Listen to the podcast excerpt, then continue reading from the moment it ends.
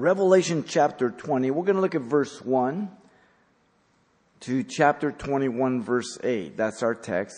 And the message entitled, What About the Eternal State? We have seen the millennial age, that it's literal, one thousand years. The earth will be and go through a renovation, as we said, bringing about abundance and fruitfulness on the earth. We saw that last time. The ferocity of the animals will also be reverted back to the pre-Adamic state and prior to the fall. A child will lead a lion, play with a poisonous snake, um, be no problem. Um, the nation of Israel will occupy the kingdom to fulfill all the promises uh, given to Abraham, Isaac, and Jacob in the Old Testament. Um, and once they survive that tribulation period, Jacob's trouble, uh, Jeremiah thirty, verse seven, chapter six to eighteen of the book of Revelation. We'll be looking at that when we get into Matthew twenty-four in um, a couple of weeks. And Jesus will rule and reign as king, um, as priest, prophet, with possibly a vice regency of David, we said, during the millennial kingdom through delegated authority. And there's other governors that are appointed and all that. So we saw all of that in the millennial kingdom.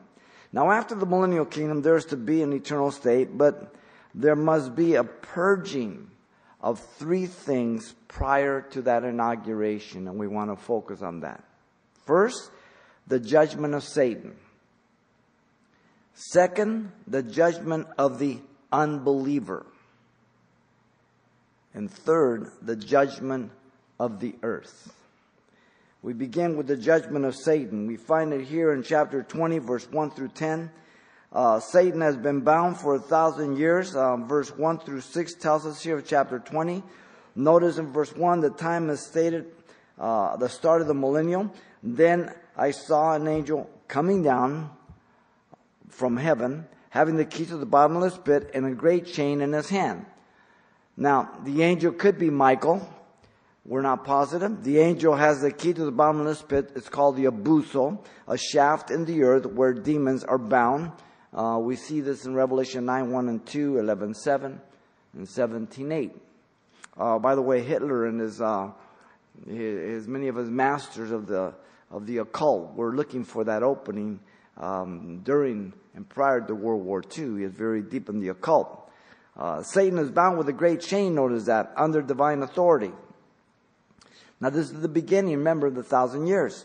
The time is temporary. Notice in verse two, he laid hold of the dragon, that serpent of old, who is the devil and Satan, and bound him, what does it say? A thousand years. Again, those that deny the literalness, there it is, a thousand years. Um, the fourfold identification is destroyer, deceiver, accuser, and adversary. Satan is the worst thing that can happen to any person, okay? And people who don't have Jesus Christ are subject to them, just like you and I were prior to uh, coming to Jesus Christ. He destroys.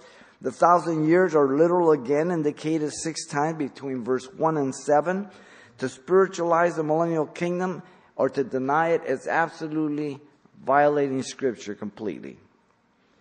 Notice in verse three, the time period is to remove the evil influence of Satan. And he cast him into the bottomless pit, shut him up, and he set a seal on him so that he should deceive the nations no more till the thousand years were finished.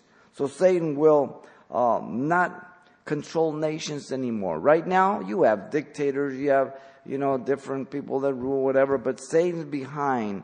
When people are not given to Christ, then Satan and his demons and everything else, they men, hand uh, handpick people, they they possess people, they do different things. Satan will not deceive nations, he will not accuse nations. All nations are deceived by Satan, and he is the god of this world with a small g. Uh, he has dominion, he's the prince and the power of the air. But he is not the owner of the earth. Second Corinthians four four, God of this world. Ephesians two two, prince of the power of the air. When um, Satan, when when Adam uh, fell, he he fell. He handed over the dominion to Satan, not the ownership of the earth. Sometimes you'll hear that. Not so. He handed the dominion over to him. Okay? When Satan told uh, Jesus in the wilderness, um, all these kingdoms I will give to you if you bow down to me, for they have been given to me. He's a liar. Dominion. They don't belong to him. Okay? John eight forty-four. He's a liar, never told the truth.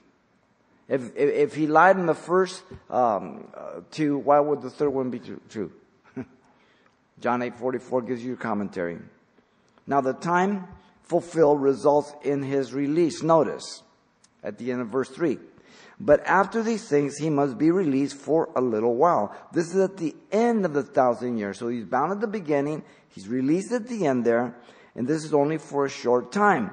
The tribulation saints, beheaded for their faith, live and reign with Christ during the millennial, being priests of God in Christ, the second death being no, having no power over them, being blessed to be part of that first resurrection. They're in verse four and six.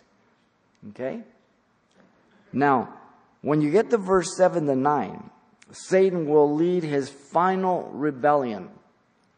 Now, when the thousand years have expired, Satan will be released from his prison and will go out to deceive the nations which are in the four corners of the earth, Gog and Magog, to gather them together to battle, whose number is as the sands of the seas, verse eight says. Now, important here, Gog and Magog here, to gather them together to battle, whose number is as the sand of the seas. This is not the same Gog and Magog of Ezekiel thirty-eight and thirty-nine. That battle occurs at the beginning of the seven-year tribulation, right prior to it. This one's at the end of the thousand years, okay? Very important, all right? The phrase represents rebellion and hatred of God. Now, this battle takes place at the end of the thousand years, and the number that follows Satan, notice, is as the sands of the seas. Um, you would think that after a thousand years of perfect reign with Jesus Christ, even though there's still sin and death, but he's an excellent ruler, perfect in every way, you think that man wouldn't rebel, but he does. Uh, again, to silence the psychologists and sociologists, that it's not the environment, but it's the heart of man, just like the Bible says. It's always the heart. Notice in verse nine, they went up on the breadth of the earth. They um, surrounded the camp of the saints in the beloved city, meaning Jerusalem, and fire came down from God out of heaven and devoured them. How, how can a person even believe they can even fight against God? But yet they will. The place of attack, Jerusalem, the beloved city. The plight of Satan and the followers, defeated. Fire down from heaven, devouring them. This... um. Again, should silence the psychologists. Though Jesus rules with a rod of iron, holiness penetrates the kingdom, and all eternal temptations are removed. It's still the heart of man that's the problem. Jeremiah seventeen nine. Amazing. Look at verse ten.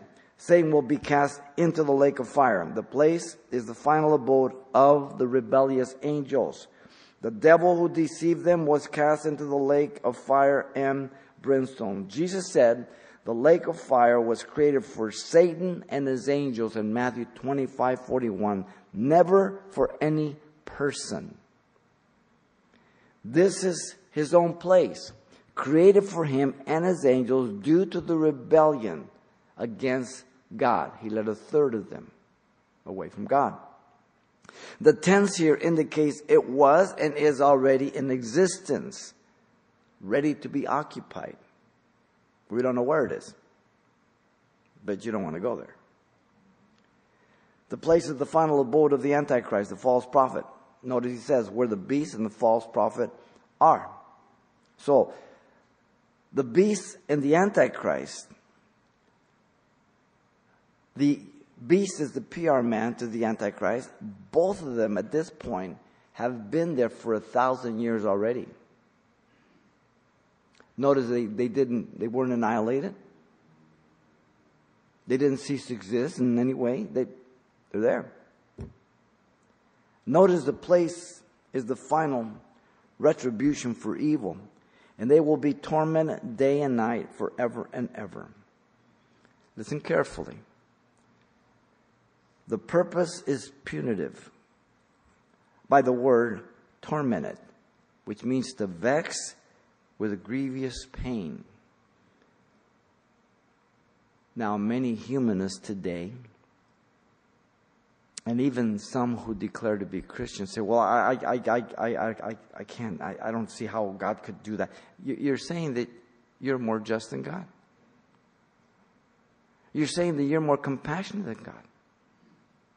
You're saying that what these individuals do, or any individual against the holiness of God, without repentance, should be treated with kindness. Think what you say. There is punishment. Two things people understand in this life: money and pain. You hit their wallet or you inflict pain, they comply. That's the fallen world, ladies and gentlemen. Welcome to it. The period is forever, the ages of ages, perpetually. Their personal choice has separated them from God eternally. God has not done this. They did it themselves. Hmm. God so loved the world that He gave His Son. He didn't want him to go there. God's done everything possible to keep men and women from there. But the rebelliousness, the cantankerousness of each individual, God has no choice but to judge sin. The consequences have to come. Martin Luther said the following, quote, "Satan is God's ape. Satan is under God's control, releasing his chain only as far as he allows. Then God will chain Satan with that very chain, and ultimately God will confine him to his own place." Many people today do not believe in God, especially the God of the Bible.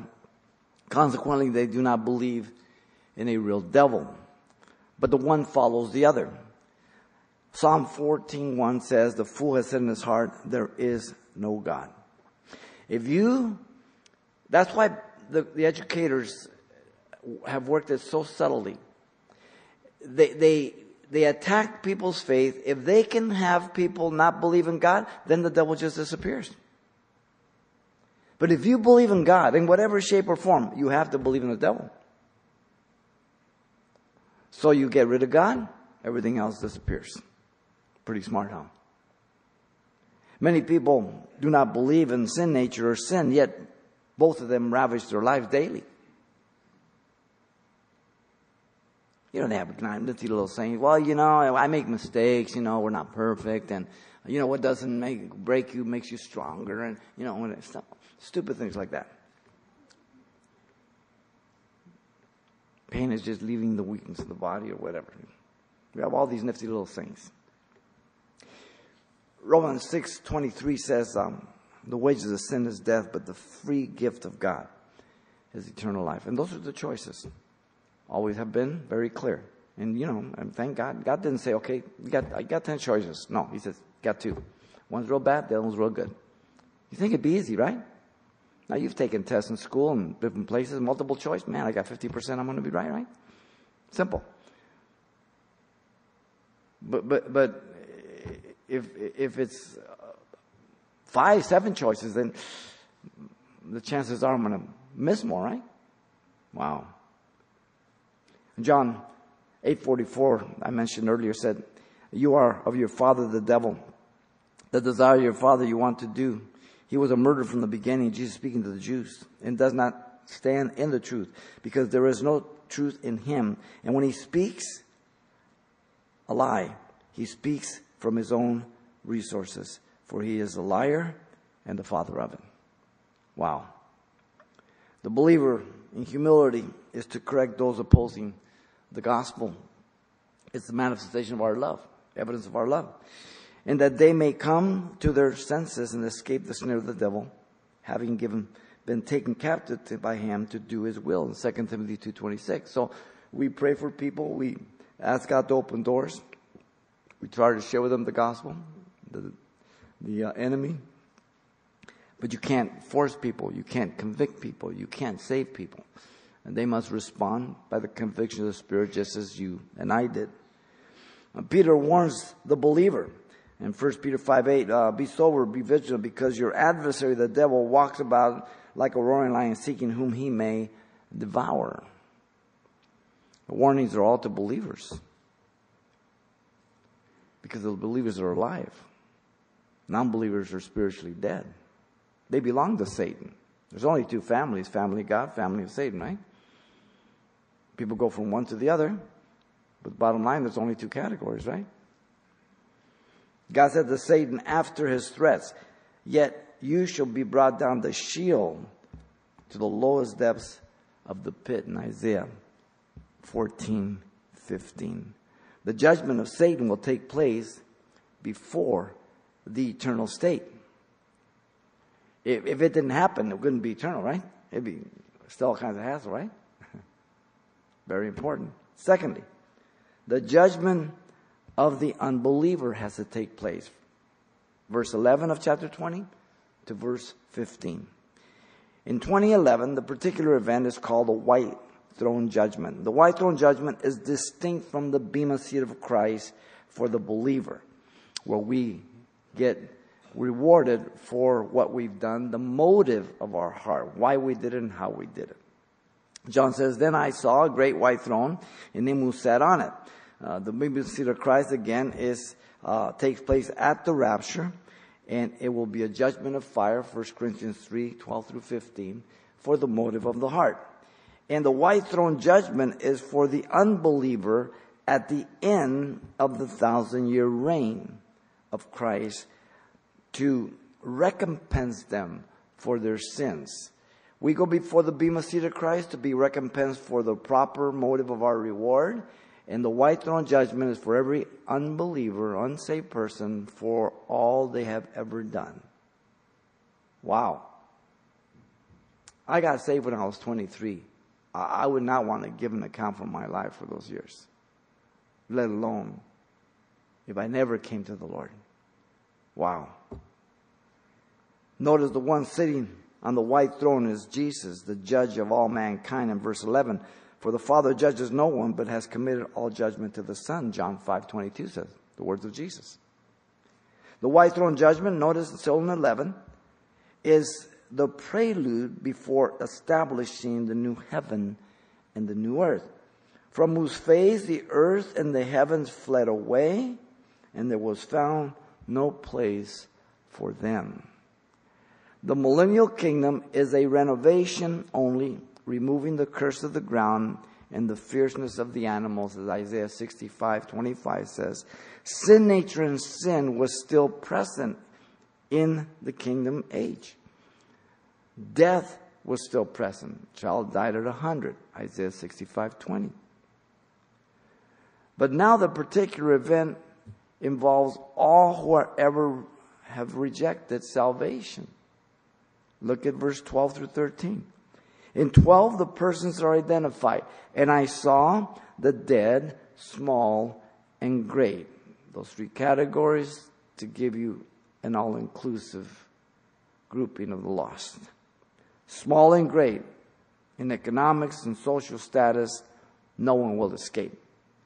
God cannot respect a person. The position of the people is standing before God. That's a scary thought, without being redeemed and saved. The position of the people is just frightful. It's before God. People today don't believe this. If people believe this, they would repent. It's simple.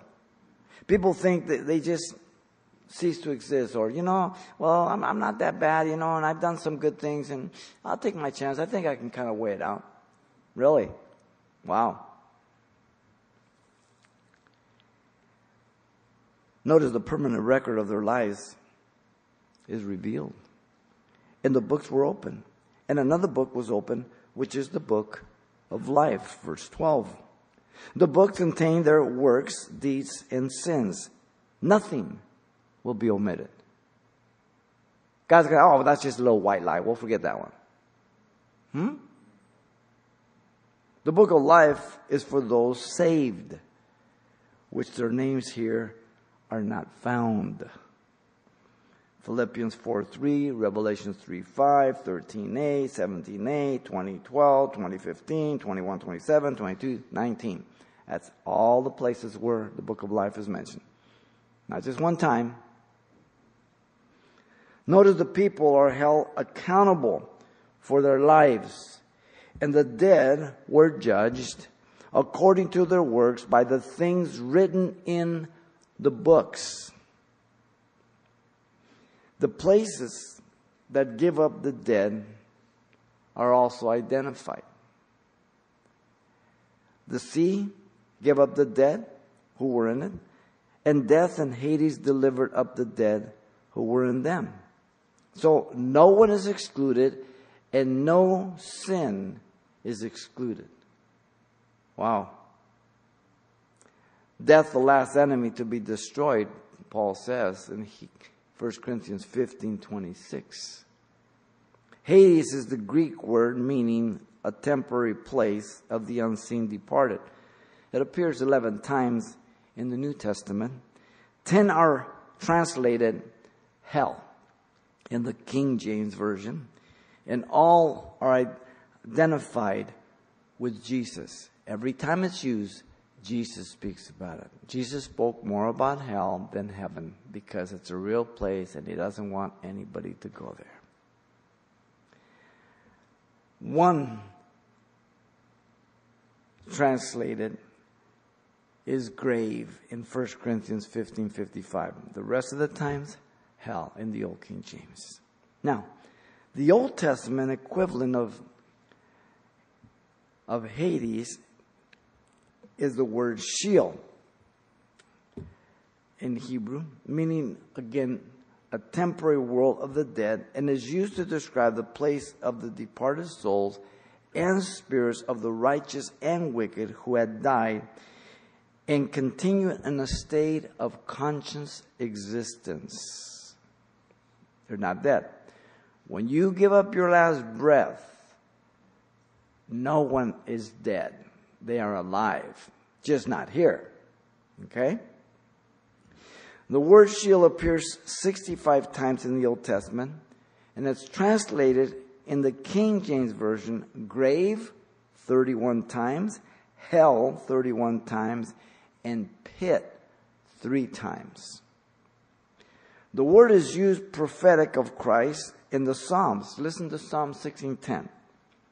You will not leave my soul in Sheol, nor will you allow your Holy One to see or undergo corruption. You remember Peter quoted this in the day of Pentecost, because Jesus descended to the lowest parts of Sheol, and he did not stay there and see corruption. He resurrected. The people are said to be judged justly. Again, notice, each one according to his works. No one is compared to anyone else. No one is held responsible for the sins of anyone else. But Ezekiel eighteen and thirty-three tells us that also, right? If there's a father who is evil, he has a good son. God's not going to hold his son responsible for the father's sin or vice versa, right? Now notice in verse fourteen and fifteen, the particular event results in three things cast into the lake of fire. The first to be cast is death. Death is first mentioned by God as he warned Adam not to eat of the tree of knowledge of good and evil in Genesis two sixteen and seventeen. The prohibition communicates a clear consequence, literally, dying you shall die. Adam partook. He died instantly, spiritually. Physical death began to take hold of his life. And as he grew two hundred, three hundred years old, he was dying. four hundred years old, he was dying. Then nine hundred some years later, he literally completely died. A baby's born. Gives out a big cry. Just began to die. Three months old, that baby's dying. Ten years old, he's dying. Then one of these days, that baby as an adult will finally die. Just what God told Adam.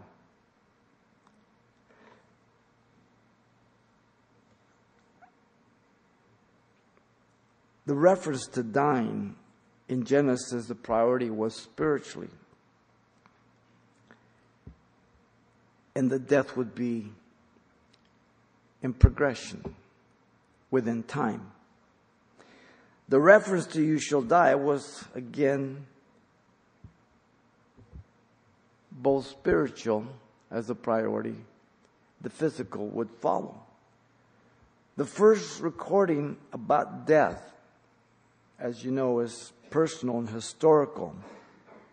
The death of Abel by Cain in Genesis four eight.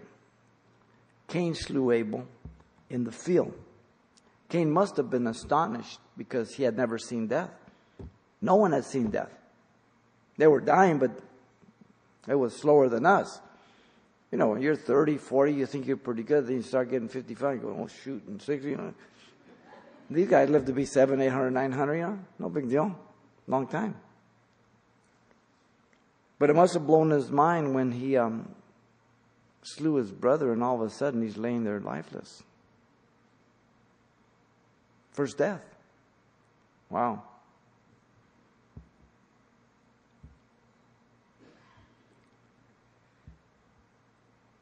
Cain had um, seen animals die, though, through the sacrifice, Adam and Eve. But now for the first time, the reality of what God said, dying you shall die. Now Hades is the second to be cast into the lake of fire. Notice that. As I explained, Hades, in the Greek word, which means a temporary place of unseen departed, and it appears eleven times in the New Testament. The Old Testament equivalent, again, of Hades is Sheol. And um, a twofold compartment that Jesus spoke about. And all who died, good and evil, went there, but there was a division. But the key thing is, was they were conscious. They were alive. They could think. They could see each other. The lake of fire is where rebellious man and rebellious angel will be separated for all eternity.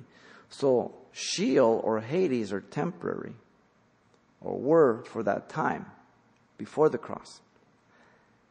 Lake of fire, at the end of the thousand years, after the white throne judgment, is for all eternity. Gehenna and the lake of fire are one and the same place. They're synonymous. Gehenna, lake of fire, same place. Gehenna is equivalent to the valley of Tophet, and some of you were in Israel with us, and when you look down the valley Uh, of Hinnom, if you go where the valley of Hinnom, and the other one has Tophet right at the end, down by the city of David. That's where they join. And um, it signified the place of burning.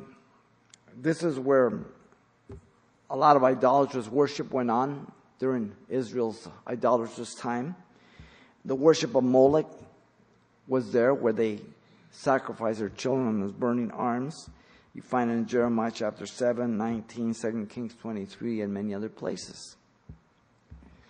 Now, Josiah cleansed the land of such worship in the valley of Gehenna, or Tophet, and it became the city dump.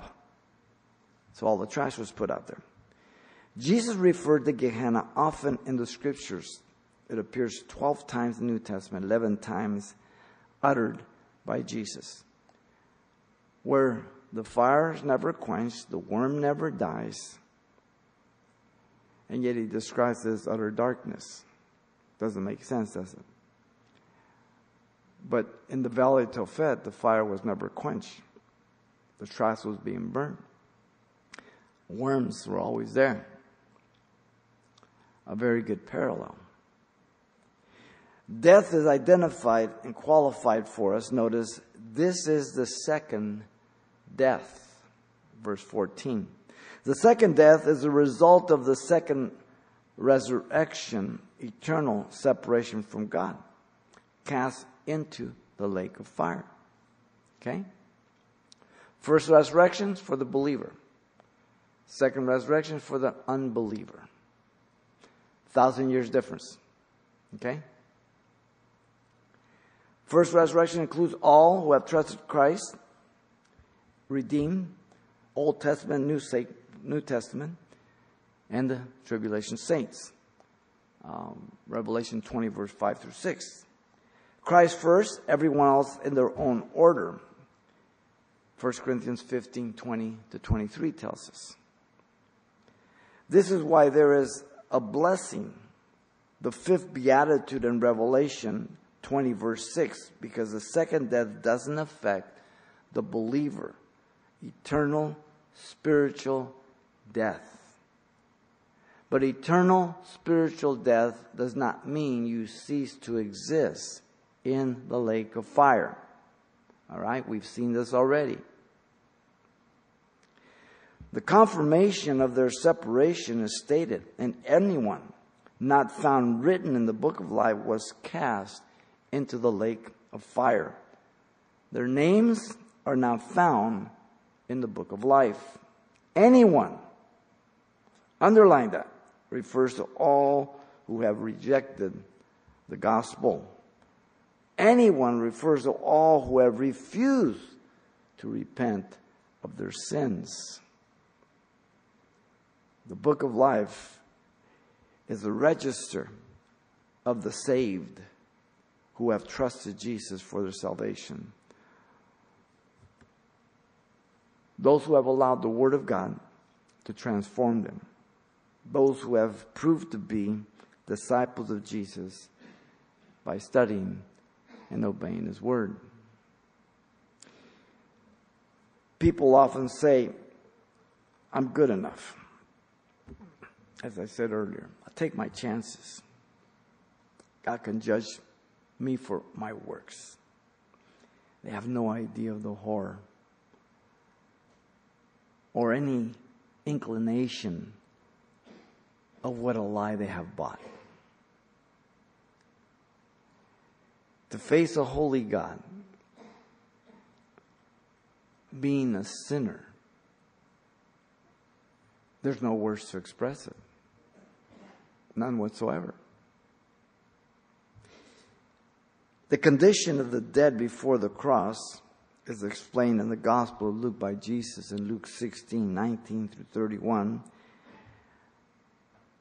Prior to Jesus dying on the cross, you had a, let's just say this pulpit's um, Hades or Sheol, same place, and it's divided in two. Those who died in faith went to one place, a place of comfort, bosom of Abraham, paradise.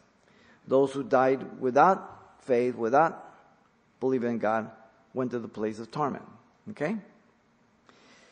A dividing line between the two so fixed that one group could not pass to the other side. Jesus says there in verse twenty-six of Luke sixteen. The doctrine of limbo or purgatory are an invention of the Catholic Church. Or should I say a lie? No such thing. When people die, they either go to heaven or they go to hell. One of the two. Okay? And if they go to hell right now, now it's no longer two compartments, it's just one. So when a person dies today without Jesus, they go down to Hades. Torment. That's only the holding tank for the white throne judgment at the end of the thousand year that we're examining here. This is the holding tank. Now, if you've ever known anybody or you've been in jail, until you get charged, it's dead time. It's not that you sentence and then your time begins. It's just that time.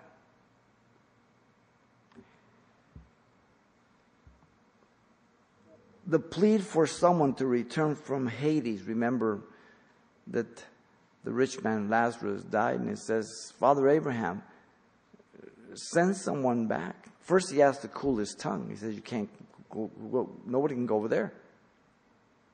You know, in in his lifetime, he had nothing. In your lifetime, you had everything. And, and now he's being rewarded for his faith, and you're being tormented for your lack of faith.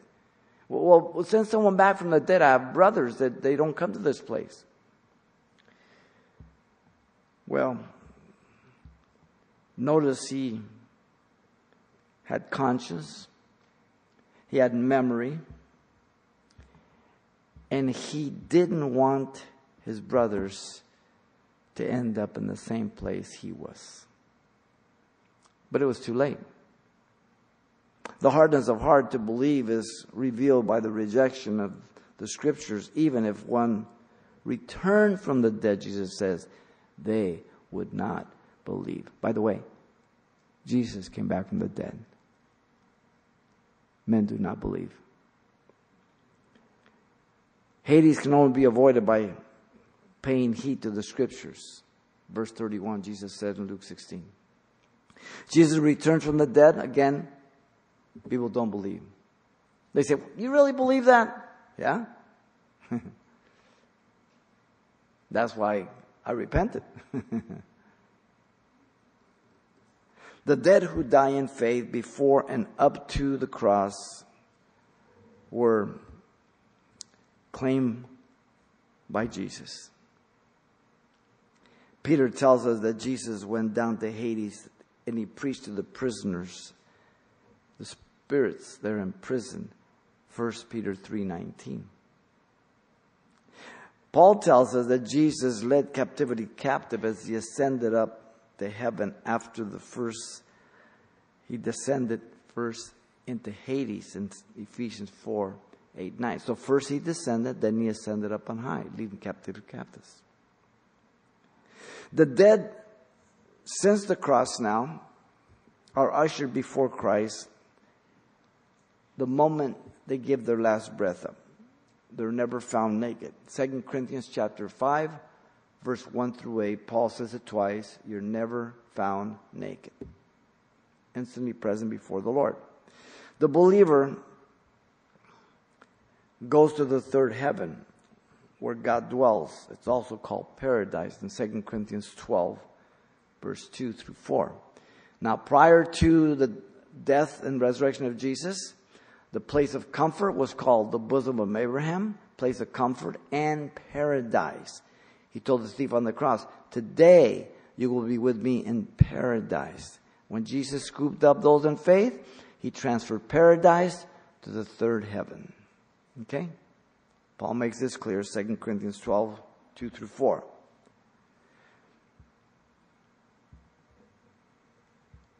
Now, the historical record of death is found in the genealogy of Adam.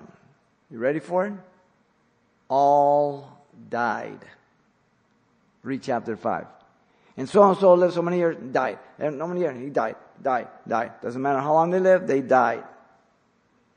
No one has ever lived and not died. Except for two people. Enoch and Elijah. They'll probably be the two witnesses. One for sure, Elijah. I think Enoch will be the second. But uh, there's a couple other possibilities. Now, eight times we read the phrase, and he died after the length of the person's life. Genesis um, there five, verse five, eight, eleven, fourteen, seventeen, twenty, twenty-seven, thirty-one. The longest living person was Methuselah. nine hundred sixty-nine years, Genesis five twenty-seven. And you know when he died? The day of the flood. Because the name means when he dies, the end will come. Interesting. God gave him a preacher. God gave him a bowl. God gave him rain that never rained. And God even gave him Methuselah. And they still didn't believe. People say, man, if they can only find Noah's Ark, they believe. They wouldn't believe. Man, if we can find the Ark of the Covenant, they wouldn't believe. The only exception regarding death was Enoch, for God took him. Genesis five twenty-four. The wicked remain in Hades and will until the white throne judgment, as verse eleven to fifteen of chapter twenty has told us. Gehenna is a place of fire. The whole body can end up there, Matthew five twenty-nine. Both body and soul can end up there, Matthew ten twenty-eight. It's better to lose a hand, a foot, an eye, and be cast than to be cast into hell with all of your members and enter heaven. Mark nine forty-three. Only Jesus has the power to cast into Gehenna. Luke twelve five. The lake of fire is described as the place of eternal torment before the holy angels in the presence of the Lamb. Underline that in Revelation fourteen ten through eleven. Listen, Satan does not run hell. God does. Okay? And the lake of fire. It's a place of punishment, not a playground, not a perverted party where all the party animals are. It's a place of punishment. And it is appointed for men to die once, but after this, the judgment, Hebrews nine twenty-seven. So the judgment of the unbeliever will take place before the eternal state. Thirdly, the judgment of the heavens and the earth. We get this in chapter twenty-one, verse one through eight. In verse one, new heavens and earth are given. The vision is communicated. Now I saw new heavens and new earth. There are three heavens that are identified in the scriptures. The first one is where the birds fly. The second is where the stellar heaven is. And the third is where God dwells. The word new here is kainos. It means new in quality, not renovation, as the thousand year reign spoken by in Isaiah sixty-five, seventeen through eighteen. This is not a renovation. It's brand new. This is the eternal state, which is also mentioned by Isaiah in chapter sixty-five, verse twenty through twenty-five, and Isaiah sixty-six, twenty-two. Now, the commentary on the vision confirms the time factor. Listen to him in verse one. For the first heaven and the first earth had passed away. There will be a disappearance of the millennial earth in heavenly order. Some teach that this event of the new heaven and new earth take place at the beginning of the thousand-year reign, according to Peter in Second Peter three ten. But John specifies the timeline by telling us that the earth and heaven fled away at the end of the thousand years in verse twenty of chapter, um, verse eleven of chapter twenty here. So again, whatever people tell you, check it by the scripture. When you read a commentary, you check that commentator by the scripture. You don't judge the Bible by the commentary. You judge the commentary by the scripture, the Bible. Notice the particular detail of the vision confirms the timeline. Also, there was no more sea. During the millennial, there will be a vast fishing industry in the Dead Sea. It'll be healed. Ezekiel forty-seven ten and Zechariah fourteen eight. Some of you were in Israel with us. You see how the, the Dead Sea is shrinking, drying out because there's not enough water going in it. Okay, God's going to take care of that. The present sea is necessary, as you know, to cool the planet. Rain, food, and purging of all our trash, sewage. It occupies two-thirds of our earth. It will not be needed then. In the eternal state, there will be no need for the sea. Peter says in Second Peter three thirteen, nevertheless, we, according to his promise, look for new heavens and a new earth in which righteousness dwells. This is the eternal state, not the millennial. Many people mistaken it. Peter's talking about after the millennial, after the white throne judgment. Look at verse two. The holy city, the New Jerusalem, is given. The city in the vision is identified. Then I saw, John, the holy city, the New Jerusalem. It is a literal city. It is a city referred to in the book of Hebrews. Listen to Hebrews twelve, eight through ten. Abraham by faith dwelt in the land of promise as in the foreign country, for he waited for the city who has foundations, whose builder and maker is God.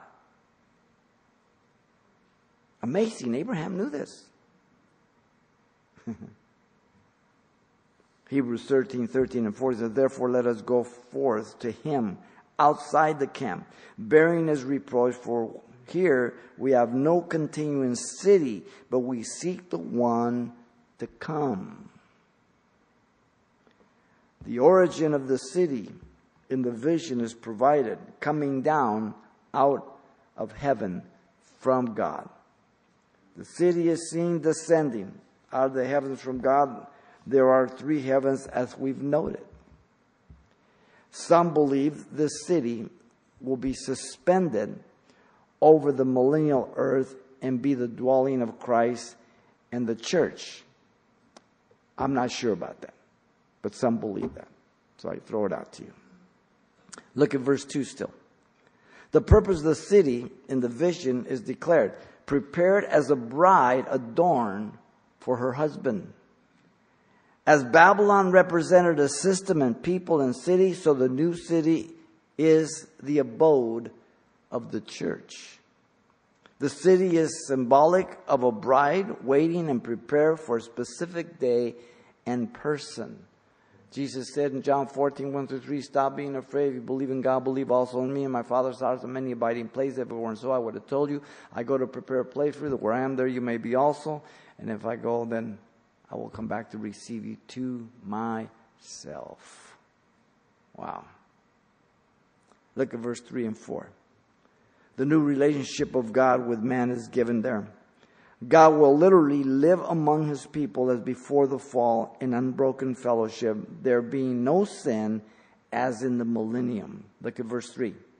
And I beheld, and I heard a loud voice from heaven saying, behold, the tabernacle of God is with men, and he will dwell with them, and they shall be his people. God himself will be with them as and be their God. The word tabernacle is used of the incarnation of Jesus in John one fourteen. The reference to his people, laos, is plural, indicating Jew and Gentile. God will remove the former things in verse four. There shall be no more pain, for the former things have passed away. And God will wipe away every tear from their eyes. Isaiah twenty-five, eight says that. Now, many people always say that about the millennial. No, no, no. The millennial kingdom, there's still sin and all that. This is the eternal state. No more tears, no more nothing. Okay? There should be no more death. There should be no more sorrow. All of this, again, Isaiah sixty-five, nineteen speaks about. There will be no more crying or pain. As we have noted, Isaiah tells us that a child will die at one hundred years old in the millennial. In the eternal state, there's no more death. Some ask, will we remember our lost loved ones and friends? I don't think so. That wouldn't help us much, would it? That would bring pain. That would bring sorrow, right? Others ask, will I know my wife or husband there? Do you know him here? You're going to know him a lot better there. But not in a married state. But it's going to be better. Here, marriage is the best. Over there, you don't need it. And it's going to be better. Not because you're not married, but it's just going to be better. So we don't understand it. Notice verse five and six. The stamp of authority for the genuineness of the new eternal order is given. Very important. God commanded the words to be recorded without doubt for those who would read. He is the one sitting on the throne, total authority and power. Then he who sat on the throne said, behold, I make all things new. Now, nothing has changed, has it? In the beginning, God said, and He began the creation. He created the heavens and the earth. He makes us new through the new birth. Here He makes everything new. He is the one sitting on the throne with total authority and power. Then He who sat on the throne said, "Behold, I make all things new." He declared the scriptures to be reliable. Listen. And He said to me, "Write, for these words are true and faithful." The title for Jesus Christ in Revelation one, five, three, fourteen, and nineteen, eleven. He's the Word of God. God declares three things in verse six. The completion of the new work. Listen. And He said to me, "It is done." You remember the cross? It is finished. The proclamation is, "It is finished." The identity of the one who did it. I am the Alpha, the Omega, the beginning, and the end. The person is Jesus. Revelation one eight. The invitation to all. I will give to the fountain of the fountain of the waters of life freely to him who thirsts. The same promise was given by Jesus on several occasions. John four ten, seven thirty-eight, and thirty-nine. Isaiah says, "Ho, everyone who thirsts, come to the waters. And you who have no money, come, buy and eat. Yes, come, buy wine and milk without money and without price." Isaiah fifty-one one. The invitation for salvation right now. Notice verse seven and eight. The distinction of who partakes of the new eternal order is given. The saints live with God for all eternity. Look at verse seven. The relationship is one of the family of God. They are identified as overcomers. Nikao, you get the word Nike, the shoes. One who is victorious. The same word for the seven churches. These are heirs of the things of God. They shall inherit all things. They are one with God. I will be their God. They shall be my son. The abode of the saved will be with their heavenly Father. By grace through faith. Ephesians two, eight, and nine, and by believing in the atoning work of Jesus Christ, Second Corinthians five, twenty-one. The characteristics of family are love, honor, and obedience. Look at verse eight. The ain't live separated from God for all eternity. The saint with God, the ain't separated. The relationship is one of family of Satan. The sharp contrast is marked by the word "but." The various life practices that characterize them are listed. The cowardly, unbelieving, abominable, murderer, sexual, immoral, sorcerers, idolaters, and all liars. Wow. The abode of unsaved here is with their father, Satan. Look there at the end of eight. The final declaration and confirmation of the abode of the unsaved is stated, shall have their part in the lake which burns with fire and brimstone, the final affirmation of the separation, which is the second death. Wow. The comparison of the millennial heaven and earth to the new one is like our present bodies to our glorified bodies. Completely, totally different. Make sure you mark the sharp distinction between the millennial and the eternal state. The context is important. Some believe that what is being described from Revelation twenty-one, verse nine to twenty-two, seven is a recapitulation of the millennial by going back and describing it fully or more fully. But if you make or, and mark the important differences, they cannot be mistaken. You would have to ignore them to hold the view that the passage is describing the millennial kingdom. It is not. Therefore, some believe and teach that the new Jerusalem, the eternal state, exists simultaneously with the millennial reign on the earth, and it will be suspended, as I said, over the millennial earth, while Christ and the church dwell on the, on the new Jerusalem uh, and continue to go back and forth. I'm not sure about that. Again, I throw it out to you. You'll, you'll read it in some commentaries. Um, I don't see it, um, but I'll just throw it out. Uh, I see more of a chronological revelation of the termination of the millennial kingdom, the new heaven, the new earth, the eternal state, uh, followed by the particular details that are given in twenty-one and twenty-two. I think that a failure to distinguish the millennial from the eternal state and the, uh, in the same Old Testament passages will um, contribute to the interpretation of uh, both existing together, uh, such as Isaiah Uh, sixty-five, seventeen through eighteen, and verse twenty through twenty-five. This is the eternal state um, that is spoken about there in verse seventeen to eighteen, as well as Isaiah sixty-six, twenty-two. So the context is very important as you go through there, what it is. Uh, again, the word new is kainos. It means new in quality, no renovation, like in the thousand years. Now, the Lord promised seven things to the churches regarding eternity. Listen carefully. Uh, Revelation two seven, to him that overcomes, I will give to eat from the tree of life, which is in the midst of the paradise of God. Church of Ephesus. Second church, two eleven, um, to the overcomer, um, they shall not be hurt of the second death. The third church, Revelation two seventeen, to him who overcomes, I will give some of the hidden manna to eat, and I will give him the white stone, and on that stone a new name written, which no man knows except him who receives it. Fourth, two twenty-six of Revelation, and he who overcomes and keeps my works until the end, to him I will give power over the nations. And to the overcomer shall be clothed with white garments, and three five, and I will give, I will not blot out his name from the book of life, but I will confess his name before my Father and before the angels. Revelation three twelve, he who overcomes, I will make him a pillar in the temple of my God, and he shall go out no more. I will write on him a name, uh, a new name, name of my God, and the name of the city of my God, the new Jerusalem, which comes down out of heaven from God, and I will write on him my new name. Revelation three twenty-one, to him that overcomes, I will give to sit with me on my throne, as I also overcame and sat down on my Father on his throne. So, these are all promises to the seven churches.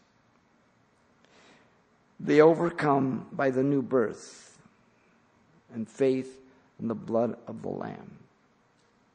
Peter says this, nevertheless, we according to the promise look for a new heaven, a new earth, in which righteousness dwells. This is the eternal state, not the millennial kingdom. Second Peter three thirteen.